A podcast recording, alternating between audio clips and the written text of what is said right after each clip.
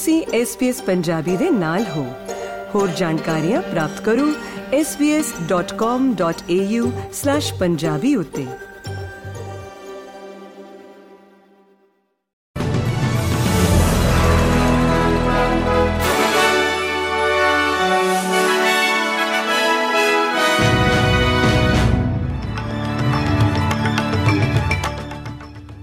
SBS Punjabi ਦੇ news room ਵਿੱਚ ਆਪ ਸਭ ਦਾ ਸਵਾਗਤ ਹੈ। ਆਓ ਨਜ਼ਰ ਮਾਰਦੇ ਹਾਂ ਅੱਜ ਦੀਆਂ ਮੁੱਖ ਖਬਰਾਂ ਦੇ ਉੱਤੇ।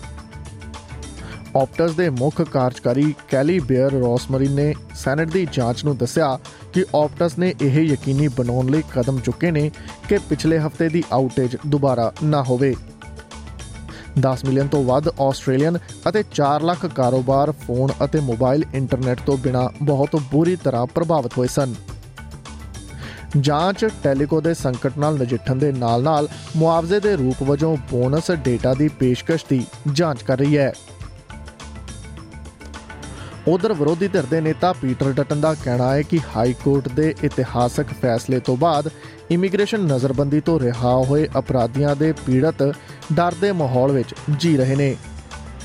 ਇਹ ਉਦੋਂ ਸਾਹਮਣੇ ਆਇਆ ਹੈ ਜਦੋਂ ਸਰਕਾਰ ਨੇ ਬੀਤੀ ਰਾਤ 16 ਨਵੰਬਰ ਨੂੰ ਮਾਈਗ੍ਰੇਸ਼ਨ ਐਕਟ ਵਿੱਚ ਨਵੀਆਂ ਸੋਧਾਂ ਪੇਸ਼ ਕੀਤੀਆਂ ਨੇ। ਜਿਸ ਤਹਿਤ ਰਿਹਾ ਕੀਤੇ ਗਏ ਨਜ਼ਰਬੰਦਾਂ ਤੇ ਵਧੇਰੇ ਪਾਬੰਦੀਆਂ ਲਾਈਆਂ ਜਾਣਗੀਆਂ। ਪਾਬੰਦੀਆਂ ਵਿੱਚ ਗਿੱਟੇ ਦੇ ਬ੍ਰੈਸਲੇਟ ਦੁਆਰਾ ਉਹਨਾਂ ਦੇ ਸਥਾਨ ਦੀ ਨਿਗਰਾਨੀ ਕਰਨਾ ਵੀ ਸ਼ਾਮਲ ਹੈ।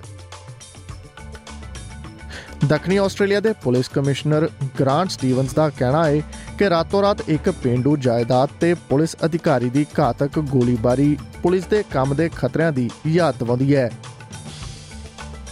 ਬਾਰਡਰ ਟਾਊਨ ਦੇ ਨੇੜੇ ਸੀਨੀਅਰ ਵਿਖੇ ਇੱਕ ਜਾਇਦਾਦ ਤੇ ਦੋ ਸਾਥੀਆਂ ਨਾਲ ਗੜਬੜ ਦੀਆਂ ਰਿਪੋਰਟਾਂ ਦਾ ਜਵਾਬ ਦੇਣ ਗਏ 53 ਸਾਲਾ ਬ੍ਰੇਵਟ ਸਾਰਜੈਂਟ ਚੇਨਸਨ ਡੋਇੰਗ ਦੀ ਗੋਲੀਬਾਰੀ ਵਿੱਚ ਮੌਤ ਹੋ ਗਈ ਸੀ। ਉਸ ਦਾ ਦੂਜਾ ਸਾਥੀ ਪੁਲਿਸ ਅਧਿਕਾਰੀ ਸਾਰਜੈਂਟ ਮਾਈਕਲ ਹਚਿਨਸਨ ਵੀ ਗੋਲੀ ਲੱਗਣ ਕਾਰਨ ਜ਼ਖਮੀ ਹੋ ਗਿਆ ਸੀ ਅਤੇ ਗੈਰ ਜਾਨਲੇਵਾ ਸੱਟਾਂ ਨਾਲ ਹਸਪਤਾਲ ਵਿੱਚ ਜੇਰੇ ਇਲਾਜ ਹੈ। ਇਜ਼ਰਾਈਲ ਨੇ ਦਾਅਵਾ ਕੀਤਾ ਹੈ ਕਿ 7 ਅਕਤੂਬਰ ਨੂੰ ਦੱਖਣੀ ਇਜ਼ਰਾਈਲ ਤੇ ਛਾਪੇਮਾਰੀ ਲਈ ਤਿਆਰ ਕੀਤੀ ਗਈ ਇੱਕ ਸੁਰੰਗ ਸ਼ਾਫਟ ਅਤੇ ਇੱਕ ਵਾਹਨ ਅਲ-ਸ਼ਿਫਾ ਹਸਪਤਾਲ ਵਿੱਚੋਂ ਮਿਲੇ ਨੇ।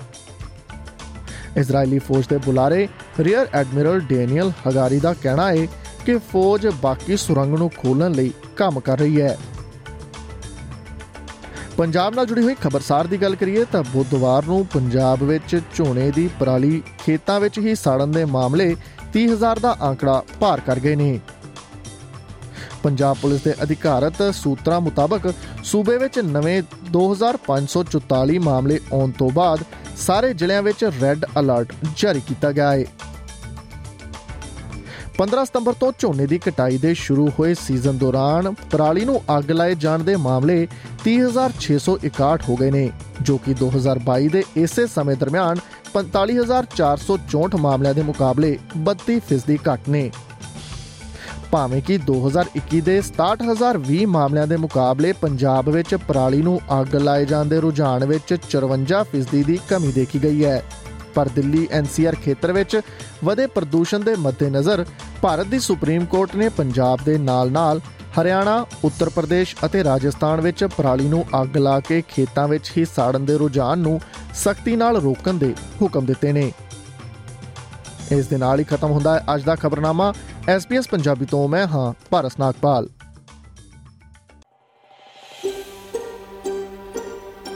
ਕੀ ਤੁਸੀਂ ਇਸ ਤਰ੍ਹਾਂ ਦੀਆਂ ਹੋਰ ਪੇਸ਼ਕਾਰੀਆਂ ਸੁਣਨਾ ਪਸੰਦ ਕਰੋਗੇ? Apple Podcast, Google Podcast, Spotify ਜਾਂ ਜਿੱਥੋਂ ਵੀ ਤੁਸੀਂ ਆਪਣੇ ਪੋਡਕਾਸਟ ਸੁਣਦੇ ਹੋ।